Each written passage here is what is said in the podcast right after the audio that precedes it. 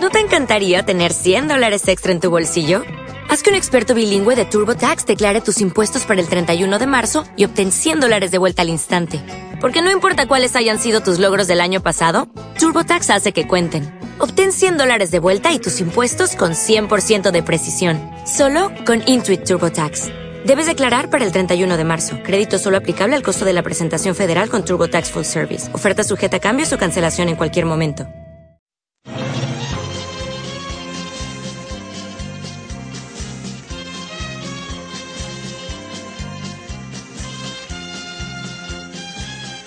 Historias de España. Con Federico Jiménez Los Santos y César Vidal. Breve historia de España para inmigrantes. Bueno, eh, la breve historia de España para inmigrantes nuevos españoles y víctimas de la LOCSE, especialmente en Navarra. Vamos a hablar de Sancho III el Mayor. Bueno, Sancho III es uno de los grandes monarcas españoles de la Edad Media, sin duda es el más importante del siglo XI en la península ibérica. Efectivamente se le llama el Mayor o el Grande, era rey de Navarra. Navarra originalmente había sido un, un pequeño reino en torno a Pamplona que fue creciendo y que de hecho además en el caso de, de Sancho Garcés III, Sancho III de Navarra o Sancho el Mayor, la verdad es que en un momento determinado iba desde Zamora hasta Barcelona. Es decir, el crecimiento fue un crecimiento verdaderamente espectacular, con un intento de ir anexionando o sometiendo zonas que estaban muy cerca. Por ejemplo, a partir del año 1029 controló Castilla. Es verdad que había hecho intentos de, de juntar Castilla a las tierras de ese reino de Pamplona Nájera por la sencilla razón de que él se daba cuenta de que Castilla iba a ser la punta de lanza de la reconquista y en un primer momento eso fue una situación amistosa, eh, marital, etcétera, y en el 29 controlaba Castilla y de paso, de paso en ese momento empieza a controlar las provincias vascongadas que desde luego no han tenido hasta ese momento ninguna relación con Navarra. Bueno, eh, ¿cuál es la tarea, cuál es el papel de este personaje? ¿Cómo era el personaje y qué papel cumple en la Reconquista? Bueno, el papel de Sancho III en la Reconquista yo creo que es indirecto, pero es muy importante. Vamos a ver, indirectamente yo creo que Sancho III tiene mucha importancia, primero porque es un monarca que sabe ver cuál es la importancia de Castilla. Y luego cuando hablemos de cómo divide las tierras entre sus hijos, eso va a quedar de manera muy clara. Es decir, Sancho III se da cuenta de que para ir avanzando hacia el sur se necesita una punta de lanza y esa punta de lanza es obvio que es el condado de Castilla.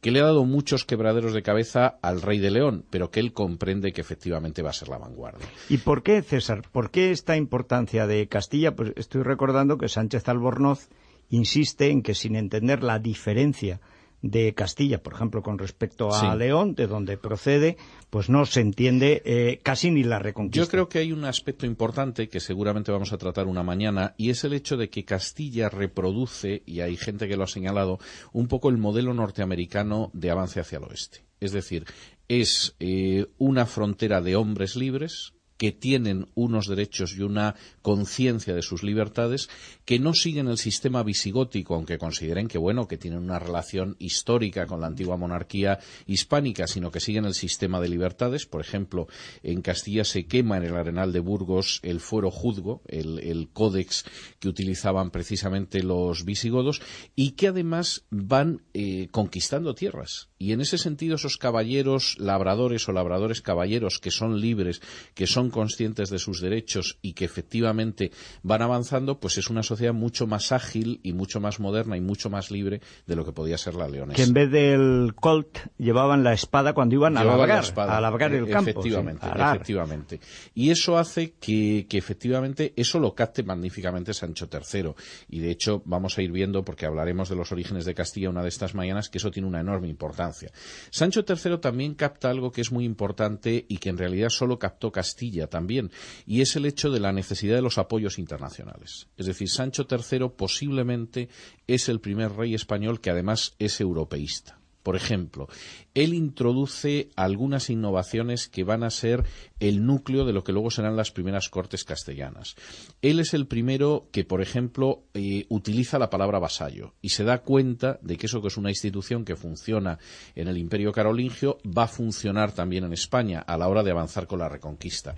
Y también es el que se trae la reforma de Cluny y empieza a abrir una serie de monasterios como es San Salvador, como es Leire o es San Juan de la Peña. Es decir, en ese sentido, eh, Sancho III sienta unas bases que son muy importantes, primero de esa conexión con Europa y después de cómo el avance va a venir con una vanguardia que es Castilla. Directamente, por supuesto, avanza en el momento en el que él también se da cuenta de que la unificación es absolutamente indispensable para seguir avanzando. Y en el, en el año 35, efectivamente, pero ya desde el 2003 se podía decir que él controlaba desde Zamora hasta Barcelona. En el caso de Barcelona, en una relación de vasallaje, pero en cualquier caso es un control de todo el norte de la península. ¿Y él eh, se veía a sí mismo como rey de Navarra o como rey de toda la España cristiana? Bueno, pues si se le pregunta a Ibarreche diría que era rey de Euskadi, lo cual no deja de ser una estupidez mayúscula, aunque solo sea porque Euskadi es un palabro que se inventa en su día Sabino Arana, pisoteando, por cierto, la gramática del vascuence porque esa terminación es la típica de los rurales, los agredos, Dice que Euskadi, bosque de Euskos. Exactamente, el bosque de los Euskos. Bueno, ¿cómo se veía Sancho III? Sancho III se veía como un rey español, es decir, él acuña unas monedas en las que él aparece como imperator Tocius Hispani, es decir, el emperador de toda España, igual que Alfonso III, el rey asturleonés ya se había presentado como el rey, el rex Tocius Hispani, el rey de toda España. En el decreto de restauración de la Catedral de Pamplona, Pamplona, él habla de nuestra patria España, de manera textual, y dice que Vitiza y Rodrigo, los reyes visigodos, eh, los define como nuestros predecesores y antepasados. Y por supuesto, pues era también conocido como el Rex Ibericus, es decir, el rey ibérico, y el Rex Hispaniarum, que es el rey de las Españas. Es decir, Sancho III tuvo muy claro que la capital podría estar en Nájera, pero al mismo tiempo él tiene una visión global que es una visión totalmente española. Bueno, eh, y por último, ¿qué es lo que pasa que nos eh, decías antes cuando muere eh, Sancho III? Bueno, cuando muere Sancho III, y esto es algo que se ha criticado mucho, pero que tiene una enorme lógica visto el sentido patrimonial del reino que tenían los reyes medievales, que no distinguían entre las posesiones del reino y las suyas propias, él divide el reino. Pero hace algo que tiene una importancia histórica enorme. Es decir, su primogénito García, por supuesto, se queda como rey de ese reino eh, pamplonés navarro, con algunas tierras de Aragón y de Castilla, y Fernando, que es el segundo hijo, mm, se queda como no conde de Castilla, que era lo que hasta ese momento había sido Castilla, sino como rey de Castilla. Es decir, hay una decisión expresa de Sancho de convertir Castilla en un reino, porque él se da cuenta de que efectivamente Castilla va a ser la punta de lanza. Y eso tiene una importancia histórica verdaderamente extraordinaria, porque como iremos viendo en las próximas semanas, a partir de ese Fernando I, que es un rey de enorme importancia en la Edad Media, Castilla ya es un reino y, desde luego, eh, por supuesto, van a intentar en un momento o en otro apoderarse de ella, pero se convierte en un reino que va a acabar convirtiéndose realmente en la punta de lanza principal de la Reconquista. Antes has citado eh, San Juan de la Peña. San Juan de la Peña es el origen simbólico de Aragón. Cualquiera que haya estado en ese sitio, que es un sitio maravilloso, además, eh, casi estremecedor, porque es la clásica gruta desde la que sale el ser humano al valle y se supone que lo... De hecho, eh, otro hijo de, de Sancho, que es Ramiro, recibe Aragón y algunas tierras de Navarra, ¿no? Es decir, ahí hay, ahí hay una unión eh, de reinos que va a irse, en fin, ampliando con el paso del tiempo, entre otras cosas porque Aragón, como veremos en su día, da un salto verdaderamente extraordinario, es decir, se convierte de ser un pequeño reino casi colgado de, las montañas a descender con una fuerza extraordinaria, ¿no? Y eso también es algo que veremos en las próximas semanas.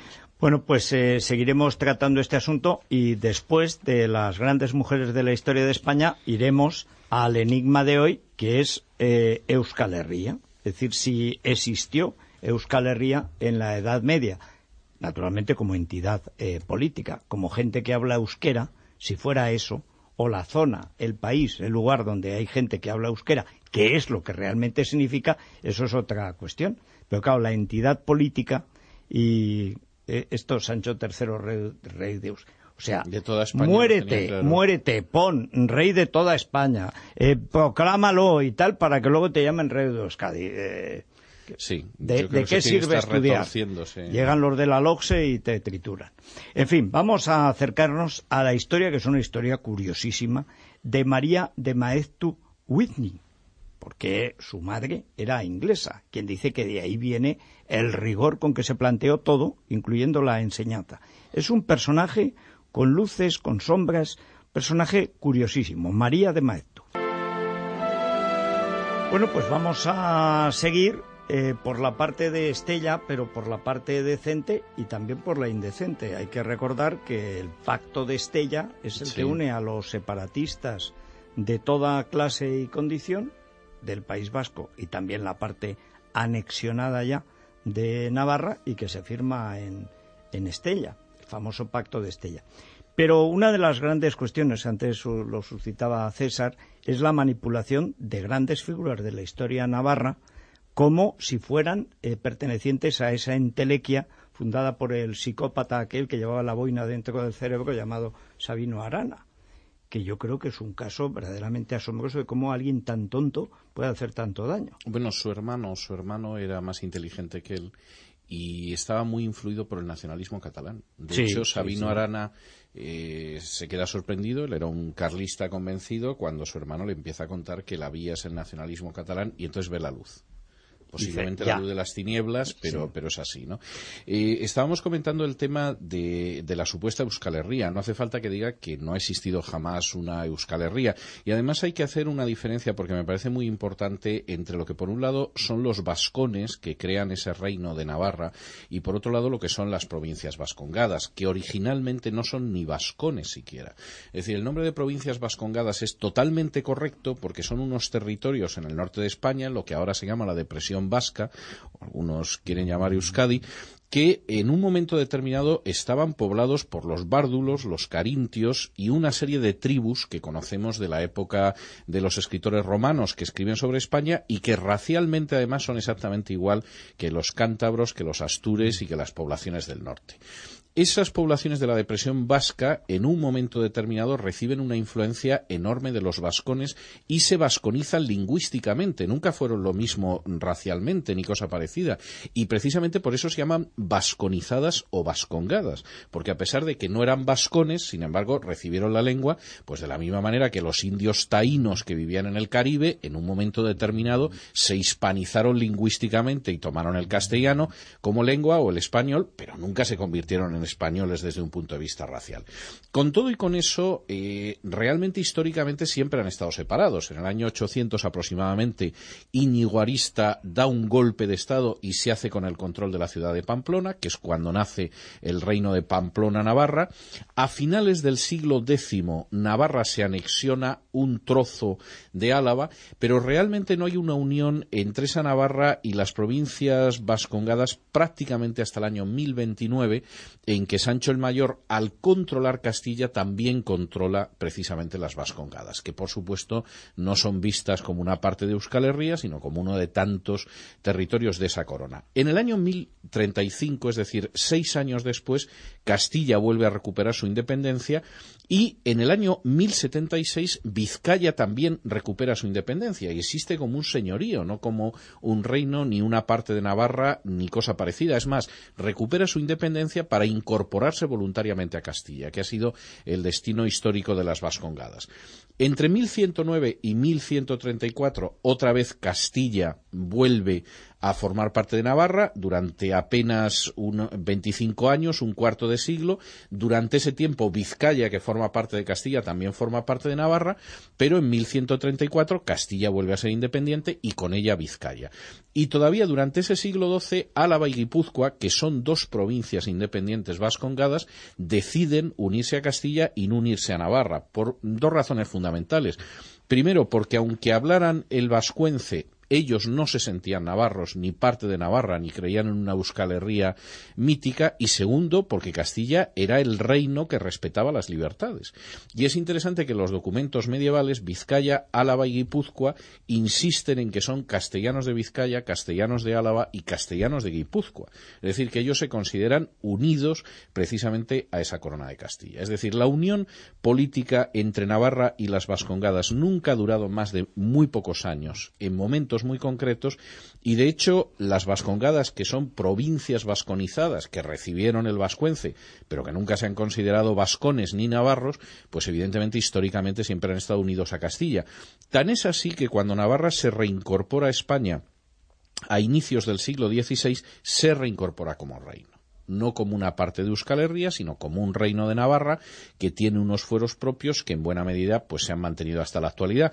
Y aquí hago una simple apostilla. Hace apenas unos días decía Rodríguez Zapatero que la única parte del Estado que no tiene un régimen jurídico propio es Navarra, lo cual demuestra una ignorancia enorme. Si hay una parte de España que ha tenido un régimen jurídico propio durante prácticamente medio milenio, prácticamente sin cambios, esa es Navarra. Bueno, pero a él le conviene decir esto claro, por es, supuesto, que eh, es una parte de eh, Euskal terra Herria, incógnita, Sí. esto tenemos que buscarle acomodo, el acomodo que nos convenga a nosotros y a la ETA. Como El acomodo y Navarra normal. lo ha tenido muy claro durante prácticamente medio milenio. Bueno, pues eh, medio milenio de lío no vamos a tener, pero desde luego muchos años de follón eh, lo, Me estamos, sí. lo estamos trabajando y esto al final el que siembra recoge. Pues muchas gracias, César. ¿Por dónde vamos a ir la semana que viene? Hombre, vamos a ver los reinos de Taifas. ¡Hombre! ¡Caramba! No Que- puedes. Yo lo siento, no claro, lo es que el siglo XI eh. es así, Sí, es sí, así. es así. ¿Sabes que en Albarracín nos dedicábamos a la música? Digo nos dedicamos porque ahora todo el mundo dice como si hubiera vivido entonces. Entonces, no, nosotros en esa época lo que éramos es muy buenos músicos. Y lo que no dicen es también a la trata de bailarinas, esclavas. Exacto, sí. Y claro, porque no estaba muy clara la diferencia entonces. Tú imagínate en aquellas cumbres como para quitarse los velos, ¿sabes? Sí, A- aquel debía frío terrible. algo tremendo. El paisaje es muy bonito, pero hace mucho frío. A mí personalmente me gusta el frío, ya sabes. Sí, sí, sí, sabes, sí, ¿no? sí, ¿Cuántos sí. grados el despacho, César?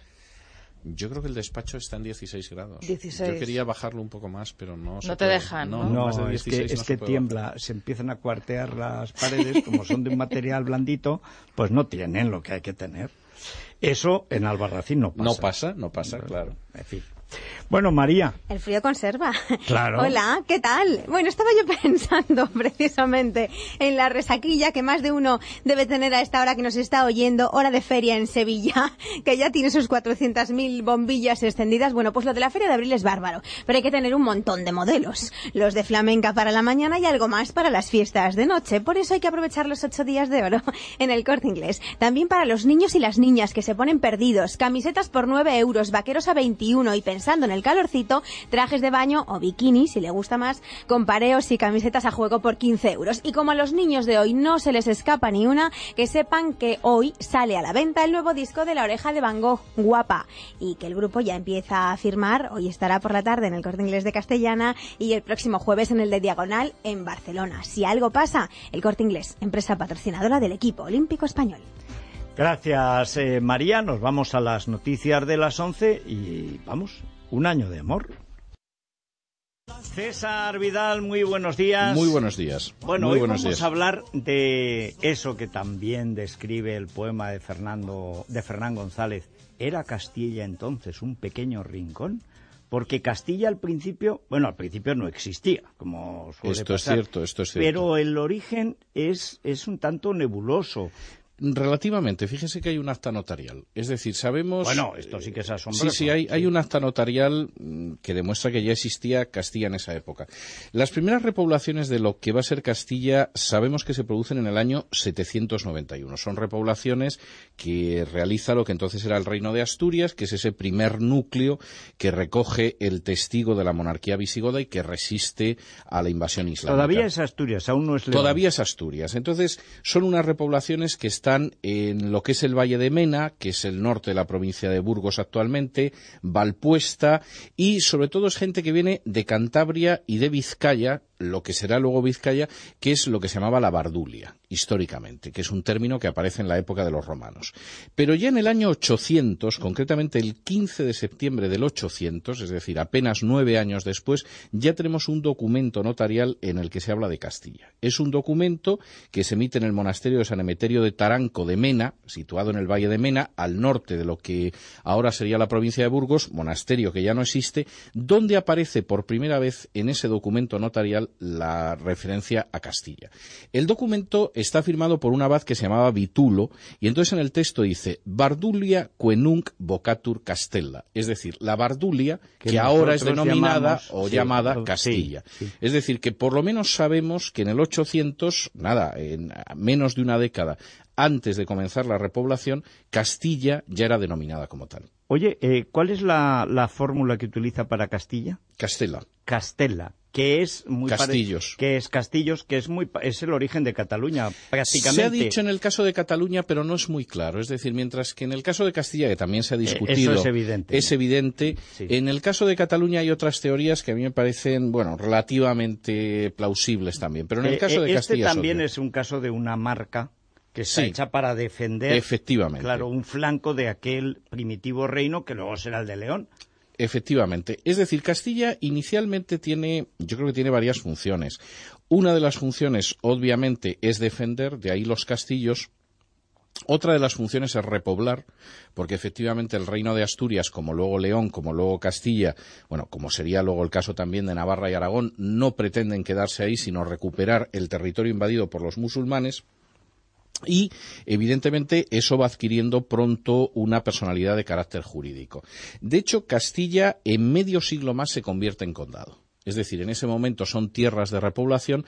A partir del año 850, es decir, pues estamos hablando de justo medio siglo después de este documento notarial del abad Vitulo, tiene ya su primer conde, que es Rodrigo. Eh, ¿Cuál es la finalidad del conde? Pues fundamentalmente son dos cosas. Una es cobrar impuestos y la otra es impartir justicia. Es decir, fundamentalmente es un representante ya del rey de León, en esos momentos ya es eh, la la- el reino de León, que lo que pretende es eso. A esas alturas Castilla limita. Oye, qué curioso, eh, perdona César, Sí. que al final, siempre que lleguemos al Estado, llegamos a lo mismo, Sí. que es justicia, leyes y tributos. Sin ningún género de y dudas. eso es el Estado. Sin ¿eh? ningún género de dudas, es que no hay otra cosa. Y, de- y bueno, y cuando hablemos ahora de la independencia de Castilla, veremos cuándo se produce la independencia, porque todo al final siempre es lo mismo, si es que no hay más vuelta de hoja. En ese momento en que Castilla se convierte en condado, Castilla limita al norte con la cordillera cantábrica, al sur con lo que sería Valdiviel, Sobricia, etcétera, por occidente llegaría hasta lo que es ahora Aguilar de Campó, y por oriente pues llegaría siguiendo la línea del río Ebro hasta Puente Larra. Esa sería un poco la O idea. sea, muy poquita cosa. Muy poquita cosa. Es verdad que ya con Rodrigo, que sería el primer conde de Castilla y que sería conde durante 23 años, Castilla crece bastante, porque por ejemplo en el año 860 repuebla Amaya y con Alfonso III, aquel rex tocius hispaniae, aquel, aquel rey de toda España del que ya hablamos, eh, Castilla experimenta un enorme crecimiento repoblador y llega a Álava y a La Rioja, buena parte de Álava y a buena Comentabas parte de La el otro día en Sancho III Sí. que es una prioridad estratégica Efectivamente. eh, porque él ve que Castilla es la pieza clave para la expansión. ¿no? Efectivamente. ¿Qué sucede con ese condado? Bueno, teóricamente eh, Castilla como condado hubiera podido seguir siendo condado indefinidamente, pues como el condado de Lara o como muchos otros condados. Es decir, no tendría por qué haber sido un territorio que de alguna manera acabara convirtiéndose en reino, que es a donde vamos a llegar ahora. Eh, ¿Cómo en un momento determinado ese condado se convierte en independiente? Bueno, la leyenda habla de cómo Fernán González, que es el gran conde castellano, que es conde desde el 931 al 970, casi 40 años, en un momento determinado eh, tenía un azor y un caballo que le gustó enormemente al rey Ramiro II de León, que se los dio, que el otro le dijo que le iba a pagar, que no le pagó Mm. nunca y en un momento determinado habían aumentado tanto los intereses que le concedió la independencia del condado de Castilla a cambio de quedarse con el caballo y el azor. Bueno, Obviamente eso es es una leyenda. Eso es una leyenda. Pero sí es verdad que la independencia se consigue con Fernán González. Eh, hay quien dice que Fernán González es casi el prototipo del héroe castellano mm, basado en cuatro aspectos. Es decir, que sería el trabajo, el sentido del honor, la defensa de la religión y la independencia. En buena medida, eso sí que recoge lo que es la figura de Fernán González, pero yo diría que es casi el espíritu de Castilla. Es decir, a diferencia de un león que recoge sobre todo la herencia de los visigodos, es decir, un, un estado feudal en el que lógicamente existen esos súbditos y al mismo tiempo existe la nobleza y existe el rey, Castilla se va a constituir desde el principio como una tierra de caballeros villanos, como decía muy bien Sánchez Albornoz. Es decir, son hombres libres, son labradores, pero al mismo tiempo son caballeros. Son ese los que, cuenta Sánchez Albornoz que iban a arar con, con la, espada. Espada, Con la espada por exactamente, si con la espada en el arzón, lo cual es bastante lógico. Pero además Castilla rompe con toda la herencia visigoda y va a tener sus propias leyes que son leyes de hombres libres. Se cuenta que una de las primeras cosas que hace Castilla cuando se convierte en un condado independiente es coger las leyes visigóticas, el fuero juzgo y quemarlo en el arenal de Burgos. Para que quedara claro Eso es mito, leyenda. eso es una verdad, es Sí. decir, eso es un hecho simbólico y real. Es decir, Castilla no se va a regir de acuerdo con ese código visigótico, aunque crea en esa España que tiene que reconquistar, sino que se va a regir por sus libertades. Y eso explica, yo diría, en buena medida, el tremendo dinamismo que tiene Castilla. Castilla repuebla, como repuebla en un momento determinado León, Aragón, etcétera, pero repuebla con hombres libres. Y eso permite que ya con Fernán González haya llegado hasta la línea del Duero. Y que incluso Fernán González sea uno de los que derrota en el 939 a Abderramán III en Simancas. ¿Qué sucede? Y con esto concluimos en el momento en el que Fernán González eh, fallece. Pues que Castilla de facto es independiente, es decir, es una entidad política que ya no cuenta en absoluto con León para tomar decisiones, y en un momento determinado, incluso aunque Castilla va a formar parte de ese gran reino, como veíamos hace dos semanas, de Sancho de Navarra, cuando Sancho muere y divide sus posesiones, se da cuenta de que Castilla ya no es un condado. Castilla es un reino y se lo va a dejar a su hijo Fernando I en el año 1035 como un reino. Es decir, el paso de la independencia como condado a la constitución de reino, pues es poco más de tres décadas. Bueno, pues todo esto, al final, el poema de Fernán González, al margen de leyendas, está razón, sí. justificado y como pasa siempre en la historia de España, que las cosas más asombrosas sucedieron realmente. Realmente es así, sí. Bueno, César, pues muchas gracias. César, muy buenos días. Muy buenos días. Bueno, como siempre con César Vidal eh, tratamos un asunto histórico, un personaje, una época determinada y luego en un enigma ligado a él. Hoy vamos a hablar de Fernando I de Castilla, bueno, de Castilla y de todo, Eh, sí, sí, sí. De... y, y luego Sancho el Mayor, la muerte de Sancho el Mayor y el Cid, que es el elemento enigmático cinematográfico también. ¿no? Totalmente, totalmente. Bueno, Fernando I de Castilla, ¿quién fue? Fernando I de Castilla es un personaje de enorme importancia. Ya veíamos eh, hace un par de semanas que era el hijo de Sancho Mayor, el rey de Navarra, y de Doña Muñadona. La verdad es que cuando muere Sancho, el, el fuerte de Navarra, lo que hace es dividir su reino y convierte a Castilla en reino y a su hijo Fernando de conde de Castilla en rey de Castilla. Pero al mismo tiempo que le entregaba una Castilla que era un reino, también le entregaba una Castilla que estaba recortada, porque parte de los territorios castellanos los unió a León y parte los dejó dentro de Navarra. ¿Qué fue lo primero que hizo ese Fernando I de Castilla, que era un personaje muy curioso, porque hablaba con la familia y con los súbditos en castellano, pero con su abuela hablaba en vascuence, porque su abuela era vascona? Bueno, pues lo primero que hizo fue intentar recuperar los territorios históricos de Castilla. En primer lugar, se dirigió contra León, derrotó a Bermudo III de León en la batalla de Tamarón, en la que muere Bermudo III, y con eso no solo consigue recuperar una serie de territorios de Castilla, sino que además une León a la corona de Castilla. Y en segundo lugar, se dirige contra Navarra. Derrota a su hermano García, que era rey de Navarra, en Atapuerca, y recupera una serie de territorios castellanos que habían sido unidos a Navarra.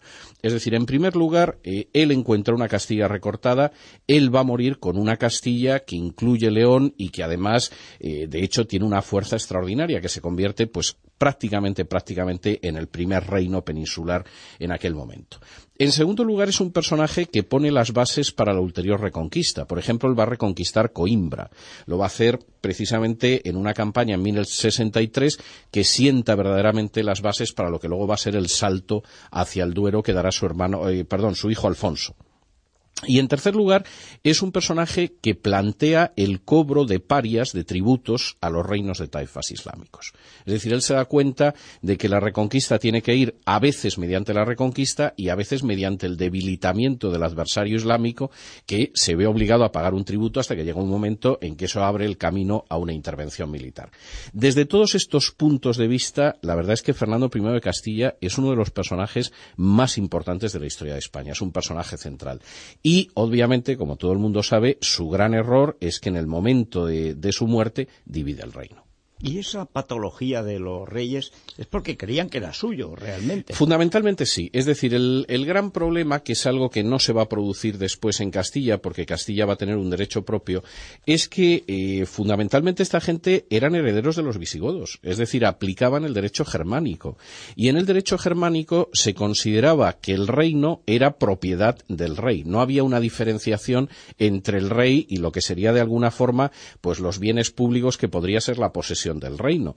Y en ese sentido, pues lógicamente el rey podía dividir su patrimonio, que eran los distintos territorios, pues igual que un padre de familia que se muere. ¿Qué es lo que sucedió con eso? Pues bueno, que además se seguía un sistema germánico eh, que, en fin, tiene paralelos en algunos de los derechos forales españoles. A su primogénito Sancho fue Castilla, Alfonso recibió León, con lo cual volvió a separarse León de Castilla, García Galicia, Elvira acabó entrando en un monasterio y de alguna manera desvinculándose de esas disputas, y Urraca lo que sucedió fue que recibió la plaza de Zamora. Personaje también. Eh, Personaje verdaderamente extraordinario, sí, novelesco. Bueno, eh, Sancho, eh, de Castilla. Sí. Eh, naturalmente lo primero que intenta es recuperar lo suyo como había hecho por otra parte su padre, ¿no? Sí, efectivamente. Yo creo que Sancho efectivamente es un personaje que se da cuenta de que la única salida es lo que ha hecho su padre y ha deshecho en el momento de la muerte y entonces decide reunificar ese reino castellano y guerrear con sus hermanos. En primer lugar se dirige contra Alfonso, que es el rey más importante porque es el rey de León y le derrota en llantada y golpejera precisamente en dos batallas en las que tiene un papel verdaderamente extraordinario un chico de Burgos, joven en aquel entonces, que es el Cid, que es Rodrigo Díaz de Vivar, que desde luego es un personaje que se va a hacer extraordinariamente célebre. Esto obliga a Alfonso a exiliarse a Toledo, lo que como veremos tiene sus consecuencias históricas después, y entonces Urraca se convierte verdaderamente en la jefa de la rebelión, es decir, se rodea de la nobleza leonesa que no quería verse sometida a Castilla y se encierra en Zamora. En Zamora va a producirse un episodio novelesco, eh, trágico, pero histórico. Y es que Bellido Dolfo se presenta ante el rey Sancho, le dice que le puede enseñar un lugar de las defensas de Zamora por donde puede tomar la ciudad, Alfonso va con él y cuando va con él lo asesina.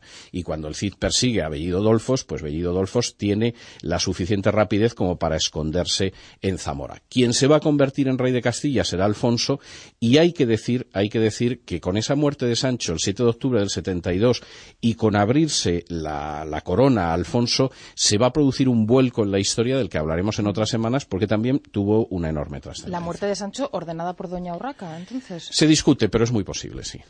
Muy posible. Bueno, pues vamos a hacer una pausa, vamos a acercarnos a un personaje, o como diría Carmen Calvo, a una personaje, una personaje sensacional de la historia de España, de una mezcla de figura medieval, figura renacentista, em, aristocrática y democrática, bueno, no democrática en el sentido actual, pero en fin, popular podríamos decir, una mezcla de despotismo y, afán de compartir la vida de los, de los súbditos. María Pacheco, bueno, es, es, un personaje, María Padilla, en muchas historiografías, pero ella quiso llamarse María Pacheco, no vamos a discutir. Hemos aceptado Leticia con Z, pues María Pacheco. María Pacheco es la última de los comuneros, de la última gran rebelión que hubo en España contra el emperador, porque hasta la guerra de la independencia en España, desde entonces ya no se mueve una hoja salvo los de Teruel, que no tuvimos más remedio que rebelarnos contra Felipe II, pero es que nos hacía la vida imposible. Decías que Rodrigo Díaz de Vivar, un chico que era Charlton Heston, pero muy joven. Eh, sí, sí, seguramente no tan alto y, en fin. Bueno, no tan alto no, seguro que no era tan alto. Seguro que no era tan alto, con seguridad, pero vamos, eh, seguramente ni falta que le hacía. ¿Tampoco rubio o sí era mm, rubio? Yo creo que dudosamente, dudosamente. En fin, ¿qué le vamos a hacer? Nadie es perfecto, que decía Billy Wilder, pero bueno. No, hay, hay una historia que era la que íbamos a ver en el enigma y es la razón del destierro del Cid. La leyenda dice que cuando el 7 de octubre de 1072 Bellido Dolfos traicionó al rey Sancho y lo asesinó en las puertas de Zamora, pues había, y eso sí es verdad, sí que había eso que ahora se llamaría un clamor popular, en el sentido de que quien había estado detrás había sido Alfonso. Como Alfonso se convirtió inmediatamente en el rey de Castilla, pues hubo que tomarle el, juramento en la coronación que se hizo en la iglesia de Santa Gadea o Santa Águeda, que está pues ahora mismo en el centro de Burgos, pero que en aquel entonces estaba en los suburbios de Burgos. Y la leyenda dice que, por supuesto, Alfonso no le pudo perdonar en absoluto al Cid que le tomara juramento y que esa es la causa de su Juramento de que no había tenido parte... en la muerte de su hermano, efectivamente. Bueno, esta leyenda no se corresponde con la realidad. es decir, no, no, eh, yo reconozco que es muy buena, pero, pero realmente no se corresponde con la realidad. De hecho, primero, el juramento era un juramento habitual, eh, segundo, el Cid le tomó el juramento no porque quisiera, como en la película, que queda muy aparente cuando Charlton Heston toma el juramento, sino porque era alférez y le tocaba a él. Es decir, que si el alférez hubiera sido otro, hubiera sido otro el que hubiera tomado el juramento. Y tercero, durante prácticamente ocho años las relaciones con el rey fueron espléndidas, tan espléndidas, durante casi ocho años, tan espléndidas que de hecho es verdad que no siguió siendo alférez porque ese era un cargo de confianza, pero sí siguió encomendándole misiones muy muy importantes porque efectivamente se fiaba de él. Realmente la situación empezó a, alterarse, pero no del todo, en el año 78, cuando eh, Rodrigo Díaz de Vivar tenía que ir a cobrar unos tributos al rey Mutamit de Sevilla y entonces pidió a ciertos nobles que, puesto que iba a cobrar los tributos, se abstuvieran de realizar actos hostiles contra el rey de Sevilla, porque a ver cómo le convencía para pagar si le estaban asolando el reino. Como había mucha gente que envidiaba al Cid, decidieron que ese era el momento justo de invadir el reino de Sevilla, a lo cual respondió el Cid, pues eh, con una inferioridad numérica, pero con una superioridad militar extraordinaria, los batió en una batalla e hizo prisionero al conde de Nájera, que era García Ordóñez, que era un personaje muy cercano al rey. A pesar de que García Ordóñez era muy cercano al rey Alfonso, el rey Alfonso no le quiso desterrar al Cid, porque era un personaje muy valioso militarmente. Pero en mayo del 81, en el curso de una campaña que hizo el, Cid contra el reino de Toledo, inmediatamente García Ordóñez y los enemigos del Cid volvieron a aparecer, dijeron que aquello dificultaba las relaciones con los moros amigos y ahí sí que consiguieron que efectivamente Alfonso desterrara por un tiempo al Cid. De acuerdo con el derecho germánico de nuevo, es decir, las relaciones de vasallaje las podía romper en cualquier momento el rey y decidió el rey que el Cid había dejado de ser su vasallo. Como veremos la semana que viene, eso duró poco por razones de fuerza mayor, pero lo cierto es que habían pasado a esas alturas ya casi nueve años desde el momento de la jura y durante ese tiempo las relaciones no solamente habían sido buenas, sino casi casi excelentes. De modo que la leyenda es buena. Y la película. Y la película está bien. Y como decía John Ford, en el oeste la leyenda se convierte en historia, pero la verdad es que en este caso la historia es muy distinta de la leyenda. Bueno, pero la historia suele ser, sobre todo cuando nos lo cuenta César, mucho más interesante que la leyenda. Suele ser más interesante la historia. Tiene que la leyenda, más perfiles y tenemos que hablar, si quiere la semana que viene u otra, de cómo el Cid va creyendo que es el Cid. Sí. Que como todos los grandes personajes es probablemente lo apasionante. Sí, sí. ¿En qué momento la persona acepta que es un personaje. Por cierto, sobre el CIS han dicho muchas tonterías. Yo he visto algún profesor de historia medieval diciendo que hoy el día el CIS sería un agente de bolsa. Que ya es imaginación. sí, sí, sí, de bolsa además. O sea, que, tomaría Hombre, Wall Street, yo creo, tomaría a caballo. Yo creo que no tiene tampoco mucha idea de la bolsa, pero vamos, lo del CIDE es ¿Será por lo de la bolsa o la vida? No lo sé, no lo sé. Oh, oh, oh, ¿Necesitas ayuda? En O'Reilly Auto Parts te ayudamos. ¿Necesitas algún consejo? Te aconsejamos. Nuestros profesionales en autopartes están siempre disponibles para ayudarte a encontrar lo que necesites. Excelente servicio al cliente es solo una de las ventajas que ofrece O'Reilly Auto Parts. Los profesionales en autopartes. Oh, oh, oh,